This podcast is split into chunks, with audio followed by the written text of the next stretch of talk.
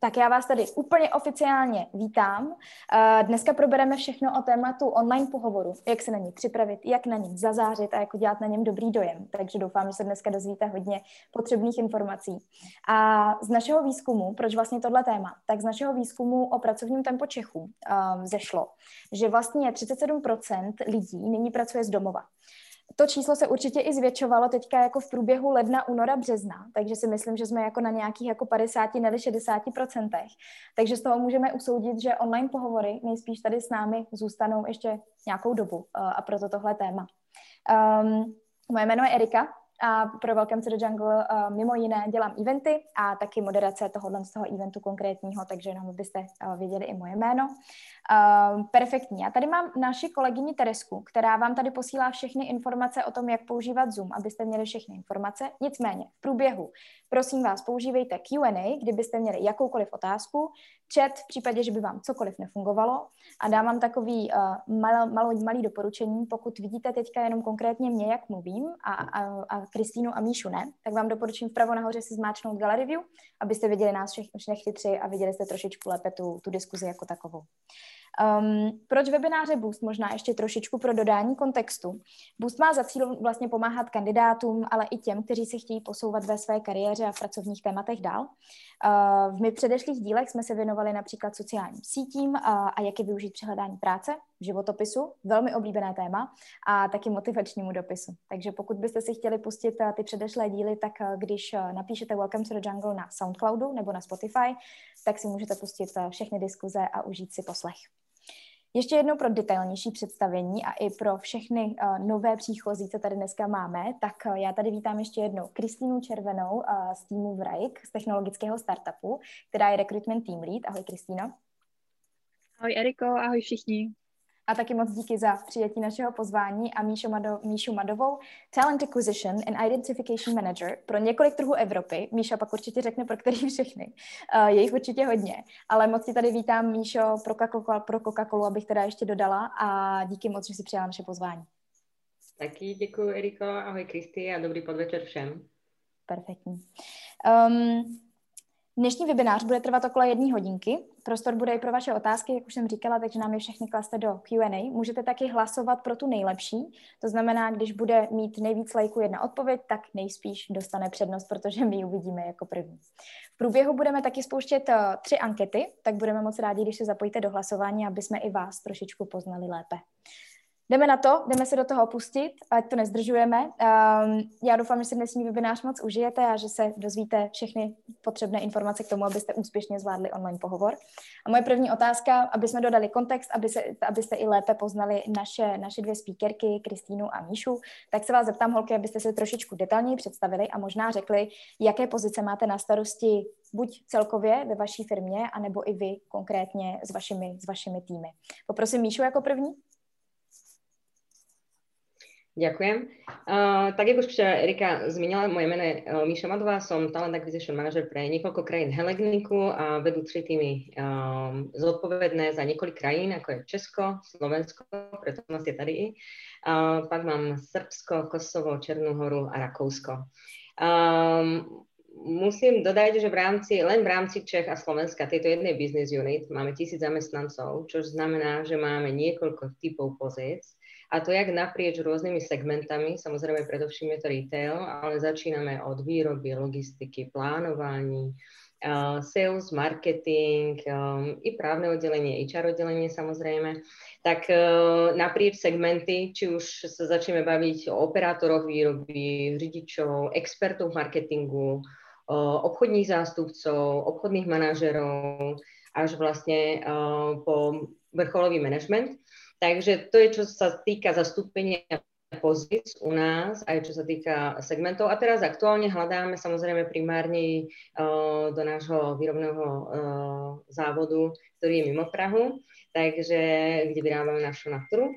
A takisto aktuálne hľadáme a máme otvorené pozície na management training, čo je špeciálny program, keď tak sa k tomu asi dostaneme neskôr.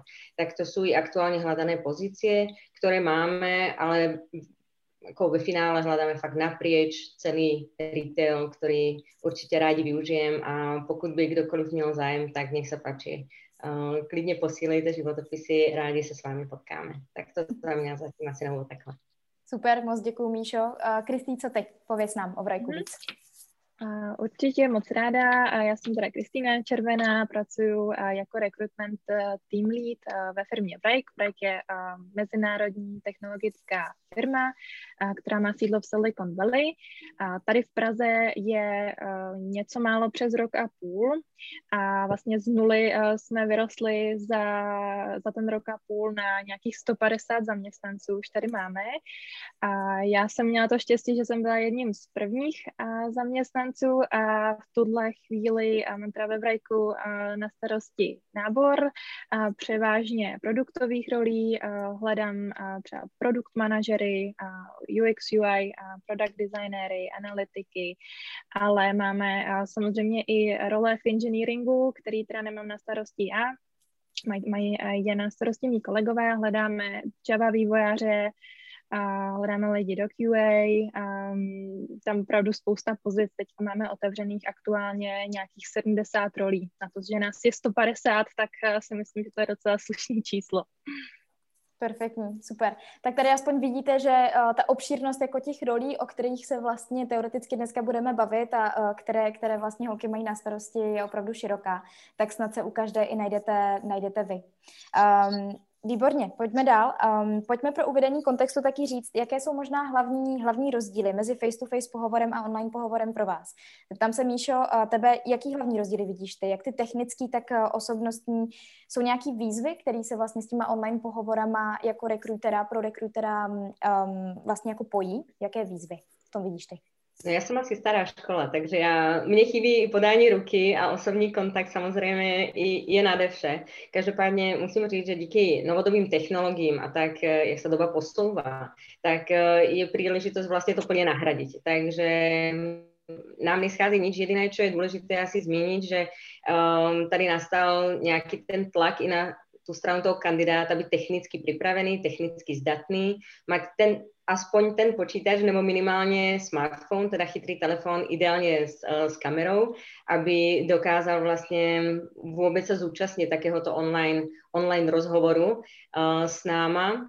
A jinak si myslím, že já žádné jiné omezení nevidím. Já jsem vlastně začínala s těmito online pohovormi cca v roku 2013, vtedy to ještě nebylo tak... pre tých kandidátov také jako možno príjemné, alebo neboli na to zvyklí, ale musím říct, že teraz to řeknu asi ošklivě, díky covidu, ale ona ta doba se hodně posunula tím směrem, že vlastně jiná možnost není. A tím, že určitě, jako i Kristýna zmínila, že hajrují stále a nabírají i v době covidu, tak i my pokračujeme a hajrujeme a hledáme ty talenty i nadále a covid nás nemůže zastavit. Takže proto ta šance je úplně, alebo ta možnost vlastně dělat tyto online rozhovory prostřednictvím kamery, cez počítač alebo cez telefon je velká výhoda. Takže já to vidím jako plus a benefit. Naopak, ty kandidáti z toho můžou jako těžit a nestrácejí ten čas, nemusí vlastně trávit tu cestu k nám, zase tu cestu zpátky, jsou věci flexibilnější, může si vlastně odskočit i v průběhu obědové pauzy to udělat. Nebo ta flexibilita určitě si myslím, že je jednou z výhod i pro toho kandidáta. Takže já naopak to vidím jako pozitivum. Super, perfektní. Kristýno, zeptám se tebe, jaký zkušenosti máš doteď s online pohovory? Vadí ti, špatný slovo. Baví tě, nebo taky ti chybí ten lidský kontakt? Jaký s nima máš vlastně teďka zkušenosti? Já vlastně většinu svojí kariéry v rekrutmentu jsem strávila v mezinárodních firmách, takže vlastně online pohovory dělám, dá se říct, od úplného začátku. Jenom to možná nebylo v takovém měřítku, většinou to bylo s kandidáty, kteří se nacházeli právě mimo Českou republiku. Poslední 2 roky a vlastně už poslední rok je to 100% pohovorů, protože samozřejmě už to ani jinak nejde, než to dělat přes online. Já mám osobní pohovory jinak osobně moc ráda, a protože už jak zmínila Míša, tak prostě ten osobní kontakt nejde úplně nahradit. A já se ráda s lidma potkávám, věnuju jim víc času o té péče, a to, když vlastně přijdou na ten pohovor, to, že jim člověk může nabídnout něco k pití a provést je po té firmě, to samozřejmě přes ten online pohovor úplně nejde. Ale zase na druhou stranu ty online pohovory šetřejí dost času, jak pro kandidáta, který se musí složitě dopravovat kolikrát třeba i x hodin na pohovor, a tak samozřejmě i pro tu firmu, protože odpadají všechny tady ty logistické záležitosti okolo. Mm-hmm. Já se rovnou navážu u tebe, Kristý, jak se nyní u vás liší proces přijímacího řízení, jestli se třeba změnilo něco oproti tím fyzickým pohovorům a teďka tím online rozhovorům, jestli jste zavedli nové strategie nebo nové nástroje, které teďka vlastně používáte, něco specifického, co můžeš jako zmínit, že jste třeba změnili oproti tím fyzickým pohovorům? No já, jak už jsem říkala, tak my jsme dělali hodně online pohovorů už předtím, i před covidovou dobou právě tím, že máme hodně kandidátů v zahraničí, takže co se týče procesu, tak se pro nás nic nezměnila. Vlastně i hiring manažery, my nemáme jenom v Praze, ale hiring manažeři kolikrát sedějí na pobočkách jedné, buď v Americe, nebo třeba v Petrohradu, takže my jenom těch pár face-to-face pohovorů, který jsme měli před covidem, jsme switchli teď do onlineu, ale to, co možná teďka je pro nás nový a specifický, co řešíme vzhledem ke COVID situaci, je remote spolupráce, protože dřív jsme nabírali hodně kandidátů ze zahraničí a poskytovali jsme jim vlastně relokační balíček do Prahy. To teď vzhledem ke COVIDu teda úplně nejde, kandidáti se nechtějí relokovat a je to pochopitelný samozřejmě v takovýchhle bláznivých časech. Takže my teďka nabíráme lidi nově nejen do Prahy, ale i na 100% remote práci v rámci teda Evropské unie. Takže tohle je velká novinka a myslím si, že právě i pro kandidáty je to možná jakoby příjemná změna z toho pohledu, že mají víc možností. Můžou hledat práci teďka nejenom třeba v České republice, ale i jinde. Uhum. Míšo, u vás říkáš, že vlastně ty pohovory děláš od roku 2013, už sice online, část z nich, ale není něco, co třeba teďka v rámci nebo během covidu, co jste třeba nastavili, ať už nějaký nástroj nebo něco, s čím se u vás ti kandidáti můžou potkat, s něčím specifickým? Musím povedať, že v minulosti to bylo spíš na pozice, které jsme dělali v té době cez HireVue, takže to bolo skôr taká masovka v inej spoločnosti, kde som pracovala a setupovali sme komplet nové oddelenie, tiež z 0 na 200 ľudí, ktorých sme potrebovali nahajrovať v priebehu 5 mesiacov, takže to bol ako veľký fičák. Ale je to fakt pozice od pozice. Čo môžem povedať, čo sa u nás zmenilo, tak tým, že vlastne my sme na tú digitalizácii asi boli pripravení. Myslím si, že plne komfortne, pretože celý ten náš rekrutment proces, ktorý máme, a to nie je len online rozhovor, sú to ale assessment nástroje alebo assessment tooly, ktorými kandidát musí prejsť. Samozrejme, každý ten proces je trošku prispôsobený vždycky pozície, na ktorú hajrujeme alebo nabírame tí lidi. Podľa toho je rôzne veľký, obsahuje rôzne kroky. Ten kandidát je predom samozrejme o tom informován. A u nás teda, čo bola veľká zmena, tak my sme teda mali tie face-to-face rozhovory a hlavná zmena covidu boli, že tie face rozhovory išli do toho online, pretože vlastne ostatné túly sme mali všetky online, ale klíčový pre nás bol to osobné setkání, tá energie, tá vlastne ako iba aj predstaviť to naše prostredie, naše kanceláře, kde tie ľudia budú robiť, či už to bola výroba, či už to bolo řidič, nebo boli ľudia z marketingu, tak ukázať im kanceláře a vlastne u nás máme i výrobný závod, takže vlastne nadýchať i tú kultúru, i tie lidi a mať príležitosť sa dozvedieť čo najviac. Bohužiaľ, díky covidu práve o toto ste vy ako kandidáti v súčasnej dobe ošizení, ale my sme nepracujeme na tom, aby sa to zlepšilo, takže začali sme nahrávať rôzne videá. A vlastne ten talent acquisition alebo recruitment sa snaží výjsť tým kandidátom čo najviac v ústretí, prísť blíž a ukázať také tie klasické daily habits, routines, tak standardní práce, či už toho řidiče nebo toho operátora, ale priblížiť to tým kandidátom čo najviac, čo to jde, aby ty lidi aspoň o ten zážitok, i když přijdou, že nemají možnost k nám přijít na pohovor, tak minimálně cez to video se seznámili i s naším prostředím a jak to u nás funguje, jak to u nás vypadá.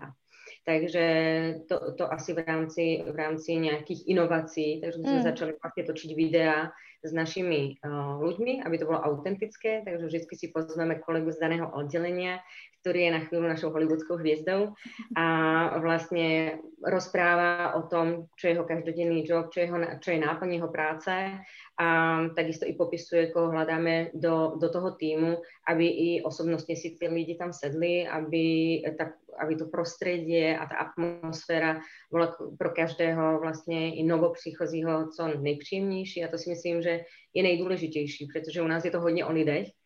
Takže my hovoríme, u nás se dělíme na dvě skupiny, kdo prodává a ten, kdo pomáhá prodávat, ale všichni máme jeden cíl, takže a tak dýchá celá ta firma. Jasně. Takže pro nás je hodně důležité vybrat si ty správné lidi. Uhum. Ještě se zeptám možná, Míšo, tyhle ty videa posíláte v průběhu jakoby vlastně výběrového řízení, anebo třeba i předtím, nebo je máte někde dostupné na webových nebo na kariérních stránkách, nebo jak to máte? Máme dostupné, ano, my máme dostupné na YouTube kanály, ale taktiež pokud člověk zareaguje, automaticky dostává taky ten jako děkovný e-mail a už v tom e-mailu vlastně on má možnost se prikliknout. Takže snažíme se, aby se nemusel člověk hledat, ale rovnou, keď zareaguje zrovna například na tyto dvě pilotné pozície, na které jsme to udělali čerstvě teraz na prelomu roku, právě řidič a operátor, tak automaticky to dostanou vlastně v tej reply. Keď zareagují, ten aplikant pošle vlastně svoje CVčko, automaticky dostane odpověď s tím, že se může dostat na ty videa a může si aspoň pozrieť krátky teaser o tom, čo tá práca obnáša. Takže tí, ktorí zareagujú, dostávajú automaticky a inde je to dostupné spíš na tých sociálnych médiách, kde nám pomáhajú s tým kolegovia z employer brandingu. Perfektní. Zeptáme se teďka i trošičku vás, aby jsme vlastně věděli, jakou zkušenost máte s těmi pohovory online. Takže já teďka spouštím anketu, která zní, máte zkušenost s online pohovory a můžete odpovědět buď ano, pár jich za sebou mám, ne, chodím na fyzické pohovory, nebo brzy mě čeká, připravuji se na něj a my jsme velmi zvědaví na vaše odpovědi.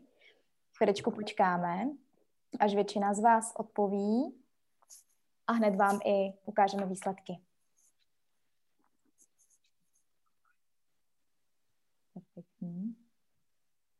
Ještě nám to hlasuje, ještě počkám. Perfektní, tak. Ukážu vám hned výsledky a tady je vidíte. Ano, pár jich za sebou mám, 60 nebo 59%, nechodím na fyzické pohovory 10% a 31%, velmi zajímavé data pro nás, brzy mě čeká, připravuji se na ně, super. Tak jste tady správně, doufám, že se dneska všechno dozvíte. Takže takhle. Děkujeme moc krát. Zavřu to. A teďka teda se, dejme tomu, z té kontextové části už přesuneme na to, jak se na ten pohovor připravit. Takže já se zeptám Kristýny, jak by se měl vlastně kandidát připravit na online pohovor, na co hlavně nezapomenout? Pojďme se nejdřív věnovat tomu. Já bych možná začala bych to rozdělením na dvě takové hlavní oblasti. Nejdřív se budu bavit o prostředí a potom o technice. A co se týče prostředí, tak nejdůležitější je zajistit si nějaký klidný prostředí, pokud možno. Pokud máte tu možnost, tak se někde zavřít za sebou dveře a upozornit rodinu, že máte pohovor, aby vás během příštích, já nevím, 60-90 minut podle toho, jak ten pohovor dlouho trvá, nevyrušovalo. A potom, pokud bydlíte někde u nějaký ruční ulice, tak ideálně zavřít okno, aby opravdu tam byl klid, abyste byli dobře slyšet. A potom, co se týče vašeho pracovního místa, tak si ideálně uspořádejte pracovní stůl a počítač tak, aby vám to bylo příjemný. Je dobrý nemít moc věcí na stole, aby vás to nerozstylovalo a mít webkameru ideálně ve výšce očí. Protože potom teda, když třeba pracujete s externíma monitorama, tak se stává, že kandidát kouká takhle třeba do strany, je vidět z profilu, tak není to úplně ideální. Je tam potom důležitý udržovat si nějaký oční kontakt a takhle, když potom se díváte do jiné kamery, tak to není příjemný pro toho, s kým mluvíte. Takže toho bych se určitě vyvarovala. Já se tě možná rovnou zeptám, Kristý, zodpovíme i další otázku, možná tím říkala si mít jako co nejvíc klidný prostředí. A ty moc dobře víš, že tady máme jako otázku na to, jako mám 2 děti doma, jo, 50 metrů čtverečních, nebo prostě jako hrozně krušný, nebo hrozně jako rušivý prostředí, kde ani nemůžu zavřít prostě jako dveře, protože nemám ty možnosti, tak tam možná, jestli bys nám řekla jako doporučení za tebe, má to ten člověk třeba komunikovat jako předem a říct to a případně jako kdy, anebo vůbec a prostě to nějak jako vysvětlit na tom kolu. Může to být bráno i negativně trošku? Mm-hmm. Tak tohle se stává, myslím si, že se to určitě stává i tomu hiring týmu nebo i rekruterům, že nemají třeba vždycky úplně klidný prostředí kolem sebe, protože třeba je nás tady víc, kdo pracujeme takhle vedle sebe s přítelem, s manželem nebo s tím, s kým sdílíme domácnost, takže pokud se tohle to stane, pokud to třeba víte dopředu, že to klidný prostředí si nemůžete úplně zajistit, tak doporučuji to určitě říct. Komunikace je strašně důležitá, tím určitě nic neskazíte. Když třeba na začátku toho pohovoru to řeknete, že to úplně jakoby nejde, že možná tady budou nějaký rušivý třeba zvuky během toho pohovoru, ale pokud teda nemáte jinou možnost, tak určitě to, co bych doporučila, je mít sluchátka na uších, nemít zapnutý zvuk jenom na počítači a mít buď drátový, bezdrátový sluchátka, jakýkoliv, ty, který vlastně blokují potom ten okolní ruch. A potom, co já teda osobně ráda využívám, jak můžete vidět, je virtuální pozadí, protože všichni mají pěkný pozadí, jako má Erika třeba profesionální takovýhle prostředí doma, tak tohle je takový, si myslím, dobrý způsob, jak to udělat, zakamuflovat. Může kolikrát i za mnou někdo chodit a není to vidět. Můžete být v klidu, nejsem doma, jsem v kanceláři, takže takhle to nevypadá u mě doma, bylo by to mnohem rušnější. Super, máš ještě něco k té technice, co bys doporučila možná, nebo? K technice potom ještě jsem chtěla zmínit, když třeba nemáte zkušenosti se Zoomem nebo s Google Meet, Skypem, případně s nějakým jiným toolem, který se používá, tak se ujistěte, že vám ten call potom půjde spustit. Takže pokud nemáte s pohovorama nebo vůbec takhle s online callama nějakou předchozí zkušenost, tak si předem třeba i udělejte takový pohovor na nečisto, zkuste si to spustit, zkuste se potom podívat, jak vlastně jste vidět v tom záběru, aby vám hlavně dobře byla vidět hlava, případně třeba půlka těla. Občas se stává, že kandidáti mizejí i během třeba pohovoru z toho záběru, tak to jako taky není úplně nejlepší. Takže tohle a potom ještě, co jsem chtěla zmínit, je fajn mít, dát si pozor na jméno, který máte, přihlašovací jméno, který máte v tom toolu, protože občas se stane, že třeba někdo má v rodině třeba jenom jeden účet a je tam vidět jméno někoho jiného. Potom to dost máte ten hiring team, pokud se přihlásíte pod jiným jménem, samozřejmě, že ten hiring team neví, jestli má pohovor s váma nebo s kým, jestli se stala nějaká chyba a tak dál, takže určitě doporučuji mít tam nějaký profesionální jméno příjmení ideálně, nebo nemít tam nějakou třeba přezdívku z mládí, to taky nepůsobí úplně nejlíp. Jasně, super, moc díky, Kristý. Míšo, dodala by si ty něco, nebo případně, jestli by si nám řekla, jestli si někdy zažila nějaký jako absolutní no-goes, nebo nějaký jako věci, které by se úplně jako neměly dít v té přípravě jako na ten pohovor, nebo i během klidně. Ja len súhlasím s čo bolo řečeno, pretože si myslím, že život praje pripraveným. Takže určite je dobré to vyskúšať předem. A kolikrát sa nám i stalo, že i když si to človek skúsil předem, tak vždycky sa môže niečo stať nečakané a z laptopu ideme na telefon, skúšame, máme trpělivost, snažíme sa pomôcť vám ako kandidátom, pretože vieme, že pre veľa z vás je to nová skúsenosť. Takže snažíme sa, pokud to dá, zaistiť a pomôcť po telefónu nastaviť to technicky, pokiaľ nie, tak samozrejme posúvame interview na iný termín a čakáme, že ten kandidát si to, alebo že si to fixnete pro příště. Čo sa týka, možno jak si Erika zmenila, dve deti, partner, dvojizbový byt, ja vždycky doporučujem deti poslať na procházku s partnerem a vzít i psa rovno ho vyvenčí. Takže to je také ako využitie, hodné využitie toho času a absolútny kľud pre toho, teraz prípadne pre tú matku, dajme tomu, aby sa cítila komfortne, čo je pre mňa, myslím si, ešte dôležité zmieniť. To bola tá technická stránka, ale podľa mňa ten človek musí byť na to, je to stále sebeprezentácia, takže je dôležité sa na to pripraviť psychicky. Vzít si to kafe nebo čaj, no kafe, čaj je docela močopudné, takže skôr vodu, aby ten človek mal prístup tekutín, aby nemusel odbiehať. Dať si možno pozor, čo sa nám stáva, že niekomu občas dojde čarč, že nemá baterku, takže zaistiť si i to, že je non-stop pripojený a ide mu a má tú šťahu v kompútru, takže i to sa môže stať. Môže samozrejme padnúť i Wi-Fi, väčšinou sa prihlásime znovu a pokud to nejde, tak zase sme ľudia, stáva sa to, takže snažíme sa vždycky nájsť nejaké riešenie a sme flexibilní, agilní voči tomu, čo sa deje, takže prispôsobiť sa situácii. Keď si sa Erika pýtala, ako jaké no-go, tak ja som nad tým veľmi premýšľala. Ja si myslím, že som ako hodne vstřícný človek a som otvorená, hovorím, sme ľudia, čokoľvek sa môže stať, ale čo asi pre mňa nie je no-go, keď niekoho čakáme a nepríde. A môže sa stať čokoľvek, ale aspoň napíšem SMS-ku, nebo sa omluvím mailem, nebo možno si to rozmyslel, alebo vy ako kandidát si to rozmyslíte a chcete uprednostniť inú spoločnosť a príde vám toto ústrata času. Ale vždycky si myslím, že to je taký ten respektujúci prístup, kedy by človek aspoň sa... Je to o slušnosti. Jenom sa omluviť, říct, nemám záujem, nemám čas, nepřijdu, nebo rozmyslel som si to, nebo zůstal som nemocnej. A vždycky je to jako, taky to očekáváme i to fair jednání z té naší strany. Takže podle mě, pokud se člověk jako neomluví, nenapíše, ani nemá SMS-ku, nepošle SMS-ku, tak to si myslím, že to je taky jako spíš také jako slušnost, kterou asi očekáváme.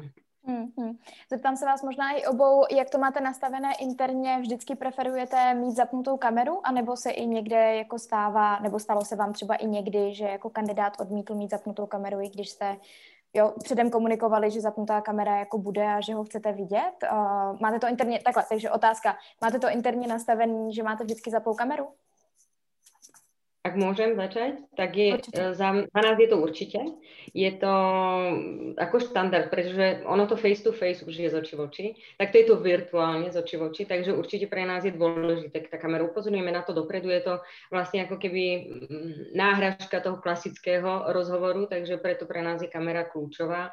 Hovorím, už sa nám stalo, že to nešlo v rámci nejakých settings v počítači, tak sme skúšali chytrý telefón a vždycky cez ten telefón sa to dá. Takže pokiaľ to nejde, má blokli alebo má nejak inak nastavenie v rámci počítača, môže sa stať, skúsime to na telefon, alebo to zase posunieme na inokedy. Takže snažíme sa to vždycky nejak vyriešiť, aby sme mali šancu vidieť. Pokiaľ sa to v priebehu hovoru trhá, čo sa taky niekedy stáva, že to Wi-Fi pripojenie nie je natoľko silné, tak aspoň chceme vidieť nejakú čas a interakciu s tým kandidátom a pak fakt, keď už to jako fakt trhá, tak niekedy ako prihmúrime oči a povieme, jo, tak si vypneme kamery, aby ten signál bol jasnejší a aspoň sme slyšeli ten kontent. A pokud to nie je, tak radšej to preložíme na jindy. Super, moc děkuju. Kristý, u vás taky defaultně máte vlastně nastavenou zapnutou kameru? U nás taky. Jak na interní kole, tak na online pohovory určitě používáme kameru a jak říkala Míša, pokud se stane, že se to potom seká, tak už se domluvíme, že třeba si tu kameru vypneme, ale na většinu pohovoru opravdu chceme tu kameru mít zaplou a pokud kandidát od začátku odmítne a vlastně tu kameru zapnou, tak už je to pro nás takový red flag, takže jasně. Určitě upřednostňujeme mít zaplou kameru, pokud možno. Já si myslím, že je i fajn zjistit, jako od vás obou mluvíte hodně jako o flexibilitě, že všichni jsme jako lidi, tak já jenom jako jsem chtěla říct, že si myslím, že tohle může být jeden z těch jako nervových faktorů těch kandidátů před tím jako online pohovorem, že ježišmarja, snad to jako všechno půjde, ale myslím si, že ve finále potřeba si prostě uvědomit, že jsme všichni lidi a že rekruterům to taky vždycky nemusí fungovat prostě perfektně a že není potřeba se úplně ohledně toho stresovat. Takže to díky, že jsme se takhle potvrdili, že to rekruteři cítí stejně. A my se vás rovnou zeptáme na další otázku, otevřu další anketu. A to je ohledně dress code. Takže já jsem velmi zvědavá tedy na vaše odpovědi a my zase potom budeme reagovat na ty výsledky. A uvidíme, co z toho vzejde. A zeptáme se Kristýny a Míši, co si o tom myslí. Takže můžete hlasovat. Otázka se teda zní, jak se oblékáte na online pohovor. Obleču se, jako bych šla na face-to-face pohovor, soustředím se na vrchní část oblečení, to znamená dolní neřeším, anebo si někdo vezme domácí oblečení a má pohovor v tom. Tak uvidíme. Počkáme chviličku. Tak, výborně. Ještě chvilku. A já končím a sdílím to s váma. Zajímavý. Jak můžeme vidět, 44% se soustředí jen na vrchní část a 55% se obleče, jako by šel na face-to-face pohovor. To jsem tak nějak myslela, že jako dopadne. Takže já se zeptám vás, holky, co je jako ideální, jo? Jako z nějakého jako psychologického hlediska, co byste doporučili našim divákům. Zeptám se jako tebe první, Kristý, jak se teda obléci na online pohovor? A já bych za mě doporučila právě i vzhledem k tomu, jak si Eriko říkala, z toho psychologického důvodu a se obléknout jako na klasický pohovor. Protože už právě vás to hodí do takového můdu, že se vlastně jedná o profesionální rozhovor s někým, takže není úplně ideální dělat online pohovor doma z gauče z tepláků. Ta dolní polovina těla, co není vidět, není zas tak důležitá. Určitě je důležitý samozřejmě myslet hlavně na tu horní polovinu těla, co je vidět, ale potom, pokud teda máte dole jenom děravý tepláky nebo případně třeba spodní prádlo, tak doporučuji si dát pozor na to, kdybyste se pak potřebovali pro něco natáhnout nebo se vzdálit, tak to může být parádní popá teda. Takže tak, jinak my ve Vrajku, vy jste technologická firma, takže jakoby na dress code si úplně nehrajeme, neřešíme to tolik, ale pravda je, že samozřejmě oblečení o vás něco už napoví i na tom online pohovoru a je důležité to nepodcenit a nepřestřelit to. U nás by třeba působilo zvláštně, kdyby se kandidát přihlásil v saku a v kravatě, jinde to ale třeba může být žádoucí, takže je potom potřeba si nacítit tu firmu, do které se hlásíte a trošku jakoby vědět, jakou kulturu a jaký prostředí a ta firma tam má. Stejně jako na face-to-face pohovor, chápu. Míšo, zeptám se tebe, kolik lidí tak jako kandidát můžu očekávat na online pohovoru? Možná někoho napadá, že když je to online pohovor, tak je to možná one-to-one a někoho může překvapit, že je tam třeba víc lidí a nebo že je třeba část toho týmu v ofisu a na jedné kameře tam je třeba víc lidí. Asi těch jako modelů je víc. Jak je to třeba u vás v Coca-Cole? Jak to plánujete většinou? Záleží pozice od pozice, no maximálne sú to dvaja ľudia a záleží, jak rýchlo potrebujeme ten proces nahajrovať, alebo jak rýchlo potrebujeme toho kandidáta nabrať. Väčšinou vždycky komunikujeme předem, takže ono, i když človek sa prihlásí a vie, že ide, hovorím, u nás je to vlastne jedno z kol toho výbierového řízení, pretože to výbierové řízení má několik kol.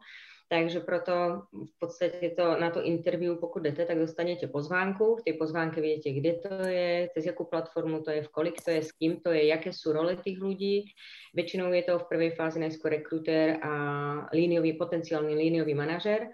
A pokud je to vyšší pozice, tak pak vlastně i second line management alebo function head, což je u nás vlastně jeden člen SLT týmu alebo senior leadership týmu. Takže, ale to je většinou až u těch lidí, kteří se dostanou do finále a hovorím, se jedná o manažerské typy pozic. Takže fakt záleží.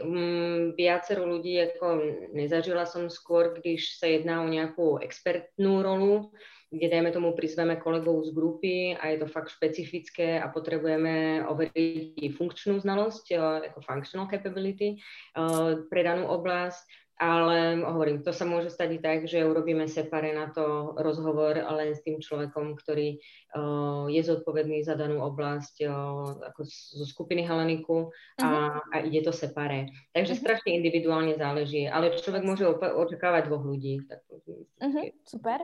U vás, Kristý, je to nějak podobně, nebo možná i pojď nám říct, jak vlastně připravujete ty lidi na ten pohovor. Tak jim posíláte všechny informace, přes jaký nástroj, kolik lidí tam bude, kdo tam bude a tak podobně. Máte to stejně?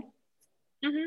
Jo, určitě. Taky záleží, v jaký stage nebo v jakém kole se nacházíte, na jakou pozici se hlásíte. Většinou vás na začátku vlastně čeká pohovor s rekruterem, takže to je one to one. Ten pohovor trvá většinou 30 až 60 minut u nás v závislosti na pozici a pak je většinou nějaký technický pohovor, ten je delší, ten trvá třeba až 90 minut a jsou tam většinou dva pohovorující, i když se může samozřejmě někdy stát, že jich je tam víc, třeba když hajrujeme product designery, tak tam je vlastně celý panel, takže až čtyři lidi. A u nás potom většinou vlastně poslední kolo je takzvaný culture interview, to trvá taky většinou 90 minut a tam jsou většinou dva lidi, hiring manažer a recruiter. A tohle by vlastně stejně probíhalo i osobně, takže tam není žádná změna. Co se týče potom teda nějaké pozvánky, tak jak říkala Míša, tak snažíme se dávat co nejvíc informací dopředu, takže každý kandidát vždycky ví, kdy se ten pohovor koná, s kým, posíláme i vlastně link na LinkedIn profily těch pohovorujících, aby se kandidát dopředu mohl podívat, s kým bude mít tu čest. A potom posíláme i nějaké doplňující informace o tom, jak ten pohovor bude probíhat, kdy třeba může očekávat, že bude mít prostor pro otázky a to je tuším všechno. Jasně. Jsem se nic nezapomněla. Moc díky. Pojďme zodpovědět pár otázek z publika. Máme tady otázku od Dity. Ditu napadlo. Je něco, co vás vyloženě odradí při online pohovoru? Vyloženě mě zajímají chyby, co lze eliminovat. Například, je to online, typicky si představím gentlemana v košili, saku a trenkách. Ale třeba i co dalších věcí se týče. Stejně tak mě zajímají třeba libůstky, které se ovlivnit asi moc nedají. Třeba vás něco napadne. Stručně, jak se vyhnout fopa a failům obecně. Tak, děkujeme moc, Dito. Tak holky, máte nějakou vtipnou historku, něčeho, co vás jako fakt odradilo z online pohovoru? Ja asi vtipnú úplne, ja skôr začnem tým, čo sa ptala na začiatku, ako čo môže pomôcť. A ja si myslím, že hodne môže pomôcť, alebo vždycky čo poteší, že vy ako kandidát si prečítate o tej firme, pripravíte sa, máte nejaké znalosti, aspoň to, čo viete dostať z toho internetu, vygoogliť si, zistiť si čo najviac, či už o históriu, o produktoch, dajme tomu, ale mať už tú znalosť predtým, než do tej firmy idem, čím vlastne zase dokážem tým, že mám záujem byť súčasťou tej firmy. Takže znovu zopakujem len to, byť pripravený, to je asi pre nás také i ako, čo nás poteší.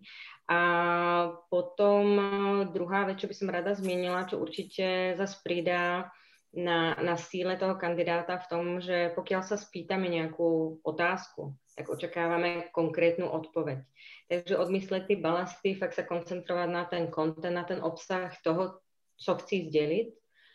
Je to zase vlastně sebeprezentace, takže čo mám za sebou, být připravený, odprezentovat jaké úspěchy, dejme tomu, jaké learnings, alebo jaké nástrahy mě potkaly v tom kariérním životě, jak jsem jich vyřešil, jak jsem se z toho poučil. Prostě být připravený a mať vlastně také sebepoznání samého seba z toho pracovné stránky, dát do toho maximum a odprezentovat se v tom nejlepším světle. Jak už bylo zmíněno, či už psychicky se připravit, tak ale vlastně se připravit i čo se týká té obsahové stránky, jak chci, aby som pôsobil, abych pôsobil klidne, vyrovnanie, aby som bol na to pripravený, aby zo mne išla nejaká sebedúviera, proč chci tu, abych měl vlastne ako keby v hlavě srovnaný, proč chci na tú pozici, co mne na to láka a co dokážu tej firmě taky dát, pretože ono to není jenom o tom, že my si někoho vybíráme. Ono to vlastně v dnešní době, je to dialog, takže i ten kandidát si vždycky vyberá. A to jisté je to o očekávání. My máme nějaké očekávání jako firma, vy máte nějaké očekávání jako kandidát. A já si myslím, že i v dnešní době je strašně důležité nie nabrať toho člověka, len to, aby jsme si urobili klik alebo check down, že jsme nabrali, ale jde hlavně o to, aby jsme našli ten správný fit. A to je pro nás jako nejdůležitější. Aby ve finále i ten člověk byl šťastný, my jsme byli spokojení, aby si to sedlo. A o tom to je. Takže myslím si, že tam veľa takých tých jako proměnných a zase zopakujem, jako připravenost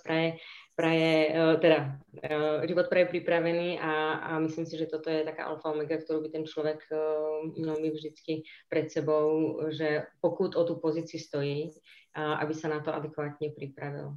No a takých tých vtipných vecí, taky jako člověk se zvedne pre tu nabíjačku a vidíte, že nahoře je kravata, dole jsou tepláky, takže to se stává, ale zase jako jsme lidi, dokážeme to pochopit a jak jsme už říkali před chvílí, ono je strašně důležité, aby hlavně ten člověk se cítil komfortně, protože len v té situaci zo seba dodá to maximum a či už bude mať tričko čierne, biele, je to úplně jedno, protože každý z nás je jedinečný a každý má ten svůj prejav, jakým se sebe prezentuje, takže myslím, že v tomto my jsme otvorení a jenom v podstatě jako jedno. Samozřejmě pokud tam nepríde jako na flash, ale dá tomu nějakou tu kulturu toho rozhovoru, tak nám vlastně nevadí nič, nebo mě osobně jako neprekvapí.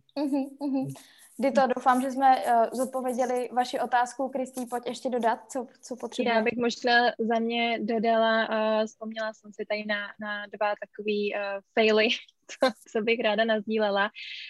Podle mě je, naprosto souhlasím teda s tím, co řekla Míša, ale možná bych ještě dodala to, že je určitě potřeba věnovat tomu online pohovoru i veškerou vlastně vaší pozornost.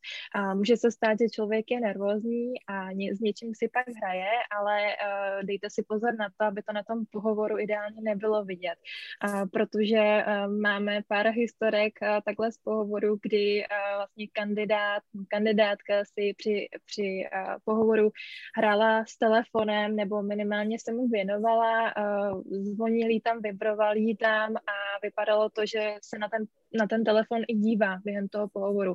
Takže vlastně ten manažer, se kterým ona měla pohovor, si myslela, nebo vypadalo to tak, že jí tam někdo radí. Takže je možný, že třeba ona jakoby jí to vůbec v tu chvíli nedošlo, jenom se podívala, že jí přišla nějaká notifikace, ale už to jakoby nepůsobí úplně nejlíp na toho manažera a už tam jsou nějaký domněnky, že se tam třeba něco děje, co by se dít nemělo. Takže na tohleto pozor, opravdu věnovat 100% pozornost tomu pohovoru a udržovat oční kontakt. A pak ještě teda jedna taková vtipná historka. Jeden kolega z našeho týmu měl asi 2 týdny nazpátek pohovor s kandidátem, který při tom pohovoru běhal na běžícím páse. To taky není úplně ideální. A možná se snažil vyrovnat si nějaký work-life balance a zapojit pohyb, ale opravdu jako pohovor je opravdu už něco, kde stojí za to být profesionální, takže tohle úplně nedoporučujeme. Já jsem i třeba zase četla, že když si někdo chce psát poznámky a nejde to třeba vidět na tom videu, tak aby třeba buď to jako řekl, nebo aby to šlo vidět, jako když jo, takhle, já kdybych taky možná jako pořád jako četla, tak možná vám to taky připadá docela jako nemístný, tak možná i tohle, když si někdo píše poznámky, což je asi taky častý, že? Přesně tak. Naprosto souhlasím, je potřeba to říct na začátku. Měl by to říct i jak ten manažer nebo rekruter, protože ten si většinou samozřejmě nějaký poznámky během toho pohovoru dělá, tak potom i ten kandidát, když má třeba vedle sebe JDčko, popis té pozice nebo svůj životopis, do kterého se třeba dívá, nebo si píše poznámky, dívá se na své otázky, tak je fajn to říct, aby ta druhá strana věděla, co se děje. Mm-hmm. Perfektní. Zeptám, máme tady další skvělou anonymní otázku. Jak při online pohovoru reagovat, když mi kurýr doveze balík nebo například oběd? Tak co bychom odpověděli našemu anonymnímu divákovi? Asi to říct a prostě odejít, nebo? Pokud to nemůže vyzvednout někdo jiný za něj, tak asi bych to řekla, je fajn být upřímnej. Když bych měla být já upřímná, tak musím přiznat, že i mně se to stalo, když jsem měla pohovor, tak mi přivezli oběd, který jsem si tam vyzvedla. Takže já tohleto rozhodně toleruju kandidátů a chápu, že to může stát v dnešní době. Nejde to vždycky úplně přesně naplánovat, občas se to prostě může do toho pohovoru strefit a když je to, já nevím, 1-2 minuty, tak to rozhodně nevadí. Já se možná ještě zeptám, co jsme možná neotevřeli, je délka pohovoru třeba kratší oproti tomu face-to-face rozhovoru jako takovýmu, anebo je to jako podobná délka, já nevím, jestli se drží nějakých 45 hodina, asi zase individuálně podle pozice, nebo možná podle kola pohovoru, ale je to kratší nebo delší, nebo se vlastně vůbec nic nezměnilo tady v tomhle u vás? Míšo, zeptám se. U nás se víc nezměnilo, protože ty informace, které chceme zjistit, tak potřebujeme na to stejný čas. Takže jestli to dělám online nebo face to face, je úplně jedno, protože ten content, který potřebuji dostat a který potřebujeme zjistit, tak je stejný. Takže u nás se to fakt nemění. A jak jsi zmínila, Erika, záleží pozice od pozice a už stádia toho výběrového řízení.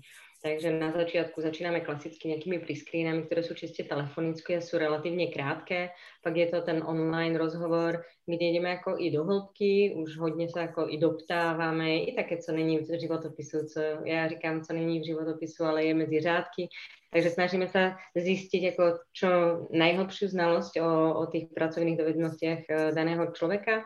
Pak je tu ty naše online, ty jsou stejně dlouhé, záleží od pozice, ale většinou můžete očekávat simulaci reálného života, je to také dvě simulácie dvou různých typů cvičení a taky v určitom případě to máme na 45 minut, v určitom případě na pozici je to 100 minut, roleplay může být zase 35 minut, ale zase ten kandidát je předem informován, takže on přesně ví, jakou část času z toho svojho dňa alebo od tej pozvánky může očekávat. Takže například, jako, samozřejmě, nedá se všetko naplánovat, ale ten oběd se dá, dajme tomu, jako posunout, alebo si ho objednáváš po pohovore, ale může se stát, hovorím, určitě je to ľudské, ale zase ten člověk se ošidí o ten čas. Akor u těch online cvičení, tam ta časomiera nám běží, protože máme jich nadizajnované tak, že v daný čas ten člověk musí zo seba podať maximum a většinou je to nastavené tak, že přesně ten čas odpovídá, aby splnil ty úkoly alebo to zadání, takže vlastně je to pak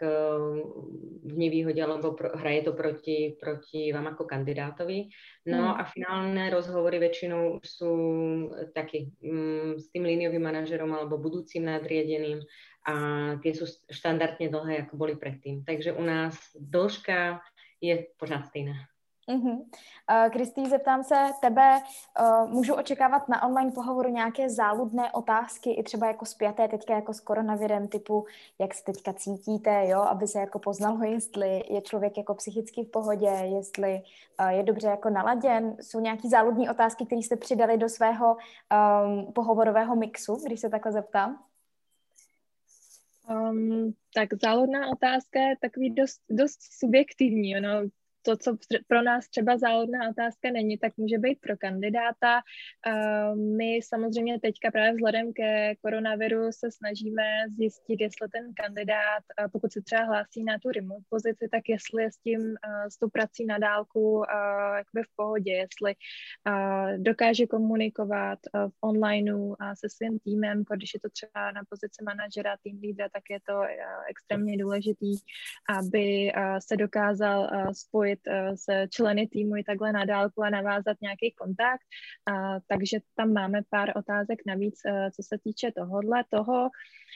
Co možná může být trošku záludná otázka, ale zároveň je to vlastně, vypadá jako úplně jednoduchá otázka, i většinou dávám úplně na začátku, je tell me about yourself, neboli řekněte mi o sobě, protože je to hodně obecný, takže ten kandidát samozřejmě to může pojmout různýma způsobama a tady u ty otázky vlastně ten pohovorující hodnotí nejenom obsah, ale i formu. To, jak vlastně komunikujete, jak si to postaráte, jestli ta odpověď je strukturovaná, jestli se dokážete vyjadřovat jasně, zároveň stručně, protože častá chyba kandidátů právě je, že mluví až moc, takže je důležitý poslechnout si teda, že poslechnout si tu položenou otázku, vždycky pochopit, na co se ten pohovorující ptá a potom jenom zmínit, teda vypíchnout takové ty nejdůležitější věci, které jsou relevantní k té pozici, o kterou se ucházíte. Třeba například, pokud se člověk hlásí na pozici product design manažera, tak se zaměřte na, nevím, poslední 1-2 pracovní zkušenosti, které máte právě jako ten product design manažer, Po případě stručně zmiňte i předchozí zkušenosti, pokud jsou teda relevantní a ukáže to třeba nějakou vaší cestu a k té pozici, že to se dostali třeba, nevím, od pozice grafika přes product designéra až po product design manažera, ale pokud jste pracovali třeba, já nevím, jako marketák nebo jako recepční, tak to úplně relevantní není. My to případně v tom CVčku vidíme a pokud bychom cítili, že to je potřeba, tak se na to doptám. Míšo, zeptám se tebe ke konci pohovoru, nebo dejme tomu i v průběhu, vítáte, když mají kandidáti připravené nějaké otázky, na které se vás ať už na konci nebo klidně v průběhu chtějí zeptat, anebo to berete jenom jako takové nice to have? Zase to možno uvedím. Keď začínáme ten rozhovor s daným kandidátom, tak vždycky vám povieme, čo vás čaká a čo vás neminie. Takže určite vždycky je tam priestor, že najskôr sa predstavíme my, potom dáme priestor vám, aby ste sa nám odprezentoval vy. Následne na to predstavíme firmu, predstavíme pozícii, predstavíme to prostredie alebo ten kolektív, do ktorého by ste pak patril, bol členom toho týmu. No a samozrejme na záver tam je vždycky priestor na tie otázky. Pár ľudí chodí pripravených, pár ľudí sa pýta, je to fakt človek od človeka, niekto si pripraví otázky a fakt sedíme ešte 10 minút a človek potrebuje dostať tie odpovede, takže to ideme otázku po otázke. Tým, že uvedieme toto už na začiatku, tak ten kandidát vie, alebo vy viete, že máte priestor pýtať sa, takže môžete si čokoľvek pripraviť a ešte pridať to, čo vás napadne v priebehu toho. Je pravdou, že veľakrát sa nám stane, že si pripravia kandidáti alebo si pripravíte otázky a keď sa dostaneme ku koncu rozhovoru, tak vlastne nám zase ide a robí si tik, tik, tik, dan, dan, dan a vie, že v priebehu toho pohovoru už sme spoustu tých otázok vlastne vysvetlili a odpovedeli, ale prejde si ten svoj checklist a vie, že potom interview odchádza vlastne komfortne s tým, že dostal všetky informácie. Stane sa nám občas, jak hovorila Kristý, niektorí kandidáti veľmi radi rozprávajú a máme problém sa dostať ako do toho časového okna, ktoré tam máme a hiring manažéri alebo naši stakeholderi väčšinou už musia potom na ďalší meeting, takže to musíme niekedy i skrátiť alebo snažíme sa to vždycky držať ten čas, ale nabízíme možnosť, pokiaľ človek má záujem a má otázky, tak vždycky možno je poslať, my na oplátku zase odpovíme a pošleme zpátky. Takže určite je dobré mať tie otázky pripravené a záleží, čo človeka zaujíma a po prípade, čo by chcel vedieť, či už o kultúre, alebo dovysvetliť náplň tej práce. Nebo teraz hodně ľudí sa pýta na pracovnú dobu a jak to bude vlastne ako working in new reality.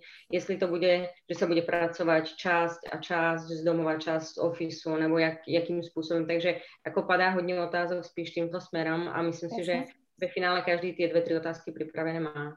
Jasně. A zrovna se tady i ptá teďka, nevím kdo konkrétně, hned to řeknu Jindra, a se ptá, jaké otázky o kandidátu pro vás byly z vaší praxe nejzajímavější. Jestli máte třeba takové, které vás jako překvapily, že se na to někdo zeptal, nebo i byly jako pozitivně zajímavé. Mě třeba překvapilo zrovna včera, kdy kandidát přišel na pohovor s připravenou prezentací nebo s boardem, byl to designer, takže měl Miro board, který se mnou sdílel a měl tam Q&A section, měl to všechno napsané dopředu a včetně toho, že i si dopředu teda zamyslel nad tím, na co já bych se mohla ptát jako recruiter, takže už mi tam i dal ty odpovědi písemně a potom to se mnou nasdílel po pohovoru, takže to se mi stalo teda poprvé, že by byl kandidát až takhle připravený, rozhodně to od nikoho neočekávám, ale byla to rozhodně taková příjemná změna a úplně 100% příprava teda na pohovor. Takže to rozhodně hodnotím kladně. Super. Dobře, pojďme na poslední anketu, kterou vám teda teďka spustím. A to je děkovný e-mail. Zda ho posíláte po online pohovoru a nebo ne, neposíláte.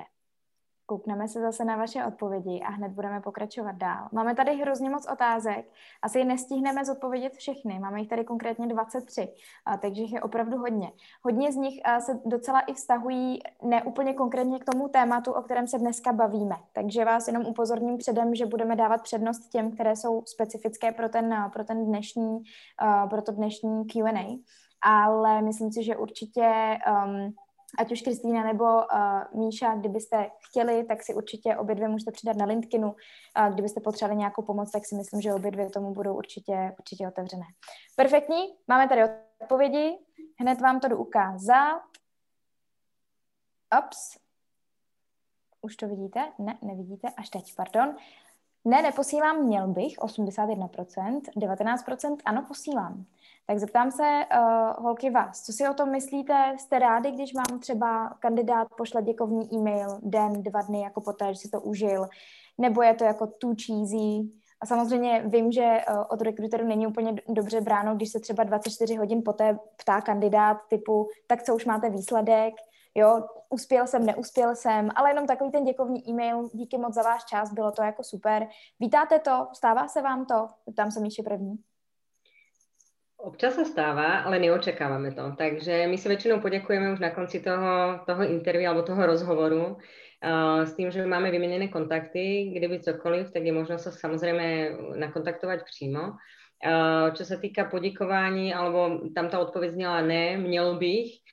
Já to nepokladám za nějak důležité, lebo jak jsem zmínila, neočakáváme to. Samozřejmě pokud člověk, dejme tomu, nemá dlho zpětnou väzbu, je fajn se takovouto formou jako připomenout. To je len rada jako pre vás, pre kandidátů vo firmách, kde, dejme tomu, úplně nejdu s nějakým doporučeným časem, do jaké doby se musí ozvat kandidátům. Většinou to řešíme tak, že na konci toho rozhovoru už nastavujeme ty očekávania. Takže většinou poviem, ano, dáme vám vědět zpětnou vazbu dovtedy a dovtedy. Pokud je to jasné, jsme otevření a vím, že jsme zladení, tak dáváme zpětnou vazbu i na priamo už na tom pohovore. Na to hodně záleží, jaká je to pozice, kolik máme těch kandidátů. Jak moc to spěchá, když vím, že potřebuju, aby co nejrychlejší už ten kandidát mal zvládnuté túly, protože už máme s pohovorenými viac ľudí a je to ten posledný, tak ho na to i upozorním, jestli by měl čas a mohl vlastně nám ty online assessment tooly jako vyplnit už v průběhu nejbližších 3-4 dní, aby věděl zase, jak on si má plánovat tu svoji budoucnost. A víte, že někteří kandidáti, pokud hledají, tak hledají aktivně jako i na viacerých stranách, takže mají rozjetých i viac výběrových řízení a z toho důvodu si myslím, že je to hodně klíčové i pro těch kandidátů, aby věděli, v jakom štádiu, kde jsou a po případě se dokázali potom i rozhodnout pro tu správnou firmu a správně si to načasovali. Takže i my vítáme, pokud člověk je fakt otvorený, transparentný a takisto se snažíme být my čo najviac, pokud někdo je na nějaké dovolené, tak taky povím, bohužel od příštího týdne, dajme tomu, týden bude kolega na dovolené, ten další step toho výberového konania můžeme urobiť až vtedy, ale minimálně se snažíme jako nastavit ty očekávania a dopredu říct plus minus, aby člověk věděl, co může a kdy může očekávat. Kristý, může u vás, nebo i celkově možná jako pro kandidáta, může to být nějaká konkurenční výhoda, když třeba ten děkovný e-mail s tím, že děkuje, že to bylo moc fajn, když ho pošle? Tak rozhodně je to milý a vítám to, určitě to potěší vždycky, ale přesně jak říkala Míša, rozhodně to neočekáváme, pokud to nepošle, tak to rozhodně za to nemá žádný mínusový body a to, za co my jsme hodně vděční tady ve Vrajku je, protože máme nastavený candidate survey, pokud kandidát dojde do technického pohovoru, tak a potom třeba buď je zamítnutý, nebo i když vlastně tu pozici potom nabízíme, tak 2 dny potom ukončení toho výběrového řízení dostává vlastně dotazník a tam se ho ptáme na to, jak byl spokojený právě v rámci výběrového řízení, může sdílet jak pozitivní, tak konstruktivní feedback a za oba dva jsme moc rádi, takže tohle to nás vždycky potěší hodně, když ten kandidát si dá vlastně ten čas na sdílet s náma jeho feedback a tím pádem vlastně my se můžeme zlepšovat dál, protože pro nás jsou feedbacky hrozně důležitý a i my se snažíme dávat kandidátům feedbacky a co nejrychleji, jak říkala Míša, tak si nastavíme ty očekávání tak už na pohovoru. U nás většinou to jsou nějaký 2-3 dny max po pohovoru, kdy kandidát dostává zpětnou vazbu a pokud víme, že to bude trvat díl, tak to řekneme rovnou.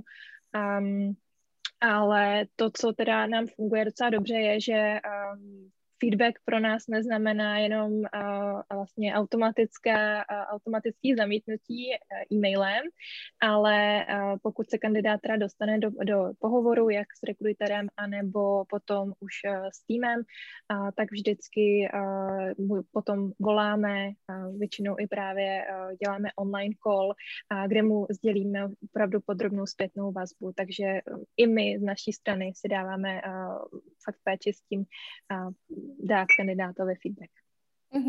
Já dodám k té zpětné vazbě, že i my máme rádi, když se můžeme neustále zlepšovat, a po konci tohle z toho vlastně eventu, tak vám tam jako vyskočí feedback form a my budeme samozřejmě taky rádi, když nám dáte vědět, jak se vám to líbilo. Ale pojďme na to, pojďme ještě si dát 10 minut, pro ty z vás, kteří tady s náma chcete zůstat, budeme moc rádi, ať můžeme zodpovědět ještě pár otázek. Máme tady velmi palčivou otázku s 29 prstíkama nahoru. A to, pozor, Marek se ptá, jak na pohovoru reagovat na otázku, jaké mám představy o mzdě? Velká otázka. Kdo si ji vezme první? Dobrovolníci. Tak dávám Míšu. Okay. Jak odpovedať? Samozrejme, myslím si, že človek by sa mal vedieť sebe ohodnotiť. Každopádne každý máme nejaký svoj životný štandard, ktorý si držíme a chceme. Takže určite, pokiaľ viem, že tá suma, ktorá ma motivuje dávať ten správny výkon, tak určite neváhajte a sdílejte, čo máte na srdci. Každopádne myslím si, že záleží od tej motivácie. Niekto je schopný zobrať ten job, pretože je to firma, ktorá ho láká, pretože je to produkt, ktorý chce robiť, pretože je to presne content toho jobu, náplň práce, ktorú chce robiť. A potom sú ľudia, pre ktorých je to zase kľúčové a im to vlastne viac menej jedno, len aby im chodil ten pravidelný príjem každý mesíc. A to je podľa mňa dosť, jak by som to povedala, dosť individuálne. Takže záleží od skúseností. Samozrejme, ako také pikošky, ako máme i ľudí alebo skúsenosti ľudí, absolventov zo školy bez jakýchkoľvek skúseností, ktorí si, ako teraz poviem príklad, ako řekli o nejakých 60 000, ale sú bez jakýchkoľvek ako pracovných skúseností zatím, bez nejakej knowledge, ktorú by mohli pridať ako pridanú hodnotu, priniesť tej firme. V tom pohľadu mi príde, že je to fakt ako... nechci říct neakceptovatelné, ale jako může si zkusit říct, ale automaticky ho to nějakým způsobem jako omezí a limituje v tom, že i z tohto pohledu, keď porovnáme v podstatě těch expertů a zkušených lidí na té roli, kteří mají tu sebereflexiu a povedia vlastně ten, jak bych to povedala, tu cenu, tu svoju cenu, kterou mají na trhu, tak je to fajn. Takže ono sa, samozrejme, ako povedať si nejaké očakávania, určite doporučujem všetkým kandidátom si povedať to, jak sa sebe sám hodnotím, jak si sám sebe vážim. A na základe toho ipak sa pobaviť, jak ma moc zaujíma, alebo premyslieť si, či ja som schopný potom ako ísť níž, nebo vyjednávať, nebo fakt je to pre mňa klíčové minimum, pod ktoré nechci ísť. A tak to vlastne i komunikovať, pretože ve finále je to pak úspora času na obou stranách, jo? Takže myslím, že niekedy je, ako určite je dobré ako byť fair a jak som říkala, byť transparentný vůči tomu, čo vy očakávate a čo vám my zase ako zamestnávateľ môžeme nabídnúť. Takže ako na čo sa ceníte, na čo sa vážite a jaké sú tie vaše skúsenosti a pracovné histórie, ktorú máte za sebou. Ještě k tomu platu, Kristý, zeptám se možná tebe. Měl by kandidát počkat, až to vlastně jako ten rekruter se zeptá na tu otázku buď toho kandidáta, nebo rovnou řekne, jako jaký jsou jako ty očekávání té společnosti, anebo naopak klidně ten kandidát jako může rovnou říct, ale které moje očekávání jsou taková a taková, a on vlastně otevře tu otázku. Co si myslíš, že je lepší takhle jako ze strany kandidáta? Tak rekruter se vždycky na kolu musí zeptat na plat. Takže si myslím, že kandidát může počkat, protože tato otázka, myslím si, že skoro se 100% pravděpodobností od rekrutera přijde. Nám se občas stává, protože komunikujeme hodně i s kandidátama, který se na pozice k nám nehlásejí, ale my si je najdeme na LinkedInu, oslovíme je a potom samozřejmě pro tyto kandidáty kolikrát je důležitý nějaký vědět, nějaký platový ohodnocení. Je to pro ně prostě důležitý plně na začátku, než s náma začnou nějaký dialog, takže tam potom samozřejmě je to úplně jakoby v pořádku, když oni se proaktivně zeptají na plat jako první, takže si to vyjasníme. A jak říkala Míša, já rozhodně tady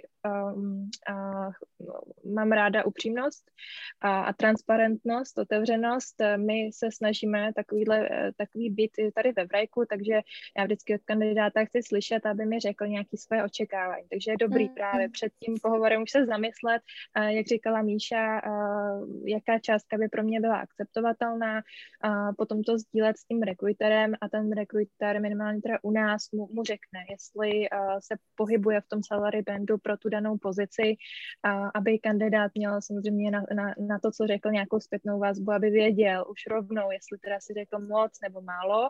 A u nás teda pokud si řekne moc, tak my mu to rovnou řekneme, že bohužel, i když třeba bychom rádi se s ním bavili dál, tak bohužel ten plat, který jste řekl, není v našich možnostech. Takže na kandidátovi potom je říct, že je třeba ochotnej vyjednávat, jít o něco níž, anebo prostě řekne ne, tohle je pro mě naprostý minimum a už nepokračujeme dál. A to je naprosto v pořádku a může se to stát, ale je potřeba si to říct takhle během toho prvního kolu, abychom navzájem nestráceli čas.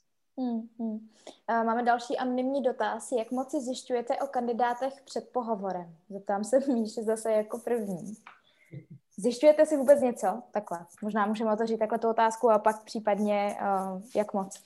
Otázkou je, čo tým dotyčný myslí, čo si zjišťujeme. Já si myslím na Facebook, na Google a podobné. Tak, to si myslím. Tak, to neděláme. Ja si myslím, že každý má dostať tú šanci odprezentovať sa a čo si človek robí ako vícemenej v súkromnom živote alebo nespojujem tie veci. Pre nás je dôležité skôr, aby jak sa nám odprezentuje. Hovorím, jak som už zmenila, každý je autentický, každý je nejaký. Dôležité je, čo má za sebou, jaké skúsenosti, jaké dovednosti, vlastne čo pre nás kľúčové a čo vlastne sa snažíme dosiahnuť alebo zistiť od kandidáta aj v priebehu tých rôznych cvičení online, ktoré máme, aby sme ho poznali z tej strany pracovnej a jaké sú jeho dovednosti, jaké sú jeho skúsenosti a presvedčili sa vlastne tak sami. Kristý, není to možná u vás trošičku jinak? Nekoukáte třeba na sociální sítě nebo Google a tak podobně, když si zjišťujete více informací o uchazeči? Určitě ne, bych řekla na úplném začátku, tam nám stačí životopis a to, že právě si s tím člověkem dáme kola, popovídáme si přímo s ním. A pokud potom pokračujeme dál a jedná se třeba o nějakou vyšší pozici head of třeba nějakého týmu nebo director level pozice, manažerský role, tak tam potom si zjišťujeme reference ideálně z nějakých od předchozích zaměstnavatelů. A na sociální sítě upřímně se tady jakoby nějak nedíváme extra. V minulých zaměstnáních jsem to zažila, že se občas manažeři dívali na sociální sítě, ale my to tady nějak cíleně úplně neděláme. Perfektní. Tak pojďme na poslední otázku, na krásnou otázku od Martiny Horké. Jak nejlépe odpovědět na otázku typu, na co jste pyšná ve svém životě? Nebo jaký je váš sen? Má to člověk vztáhnout hlavně na tu kariéru? Děkuji. Tak, zase začneme Míšou. Co by si odpověděla ty? Martine, za otázku. Ono záleží, čo je pro vás důležité v životě. Pre niekoho je to fakt práca a ten vám povie odpoveď rozhodne nejaký achievement, nejaký dosažený úspech z práce. Pro niekoho je strašne dôležitá rodina a je to fajn. A zase, jak hovorila Kristý, ako není za co se stydět a povie, že ja neviem, porod dítěte nebo prekonání nemocí svojho rodiče je pre neho to najväčšie learning, ktoré v živote zažil. A obohatilo ho to natolik, že fakt ho to posunulo niekam i osobnostne. A zase je to v pořádku. Takže na toto neexistuje podľa mňa ako dobrá a špatná odpoveď. Spíš to formuluje, ukazuje nám to o tom človeku, jaký je. Jak má to svoje nastavení, jak to vnímá, co je pro něho důležité A někdo, jak Erika zmínila, se zeptá, jako chcete pracovný, alebo chcete osobný. V tom případě zase, pokud člověk chce a nás dělají osobnou zkušenost, je to v pořádku, ale samozřejmě na osobné věci se nepýtáme. Takže pro nás většinou to znamená i ten achievement, alebo to, na čo ste hrdý. Já nemám moc ráda to slovo pyšný, to je taková pícha, ale hrdý, že fakt člověk dal nějaké to extra úsilí a šel si za tým a dosáhl to. Tak to je něco, čo primárně se pýtáme samozřejmě na pracovný úspěch. Pokud ale někdo má emočně tak silně v sobě něco zažité, čo pro něho jako byl úspěch nebo to learnings i z toho osobného života, tak je to fajn, když to jako je to fair a zase je to fajn, když to sdílíte. Takže podle mě každá odpověď je dobrá odpověď. Jasně. Já myslím, že tady jenom otevírám možná jako tu otázku, že kolikrát, když ta odpověď by právě byla osobní, než třeba kariérní, tak ten předsudek, jestli se třeba ten rekruter jako neřekne, jo, aha, tak chce porodit za 2 roky, takže jo, to možná vlastně jako nedává jako smysl. Taky je možný, že to kandidáti vlastně takhle, jako i když to možná nereflektuje tu pravdu u rekruterů, takže oni se takhle toho jako bojí a přemýšlí, ježišmarja, to je záludná otázka, jak na to mám odpovědět, mám na to odpovědět A, nebo na to mám odpovědět B. Takže tam chápu, že pro kandidáty to někdy může být specifické. Kristý, jak by ty si odpověděla na takovouhle otázku, nebo co bys doporučila našim divákům? No, já souhlasím s Míšou, že na tohle úplně není ani špatná, ani jakoby dobrá odpověď, takže záleží právě na tom kandidátovi, co chce nebo nechce sdílet. A myslím si, že většina potom pohovorujících, pokud se na tuto otázku zeptají, tak plně v tom nehledají nějaký, nebo nedělají z toho nějaký psychologický analýzy, takže bych to nebrala úplně zas tak vážně a prostě sdílet to, co chcete. Pokud sdílíte něco osobního, tak určitě to nebereme nějak negativně. Naopak právě máme možnost vás poznat i trošku z toho osobního hlediska. Perfektní. No tak jo, já čím bych to asi ukončila, tak krásnou kvotací od Míši: štěstí přeje připravený. Takže to si dneska všichni odnesme. Já vám moc poděkuju, Kristý i Míšo, za skvělé odpovědi a celkově si myslím, že jsme dali super vhled všem do toho online pohovorování a jak se na něj připravit a jak na něj teoreticky zazářit. Takže vám moc děkuju obou. Taky díky za pozvání. A já díky taky moc vám všem, že jste tady s náma dneska byli, že jste tady s náma zůstali ještě o 11 minut víc. Jak říkám, prosím, doplňte nám feedback form, ať můžeme se neustále zlepšovat. Máme tam i kolonku na témata, které by vás třeba zajímaly, na což velmi rádi reagujeme. No a já doufám, že vám to dneska pomohlo, ať získáte vaši novou práci, ať se vám hrozně daří, opatrujte se a mějte se krásně. Ahoj a nashledanou, hezký večer. Mějte se. Ahoj, večer. Ahoj, na stranu.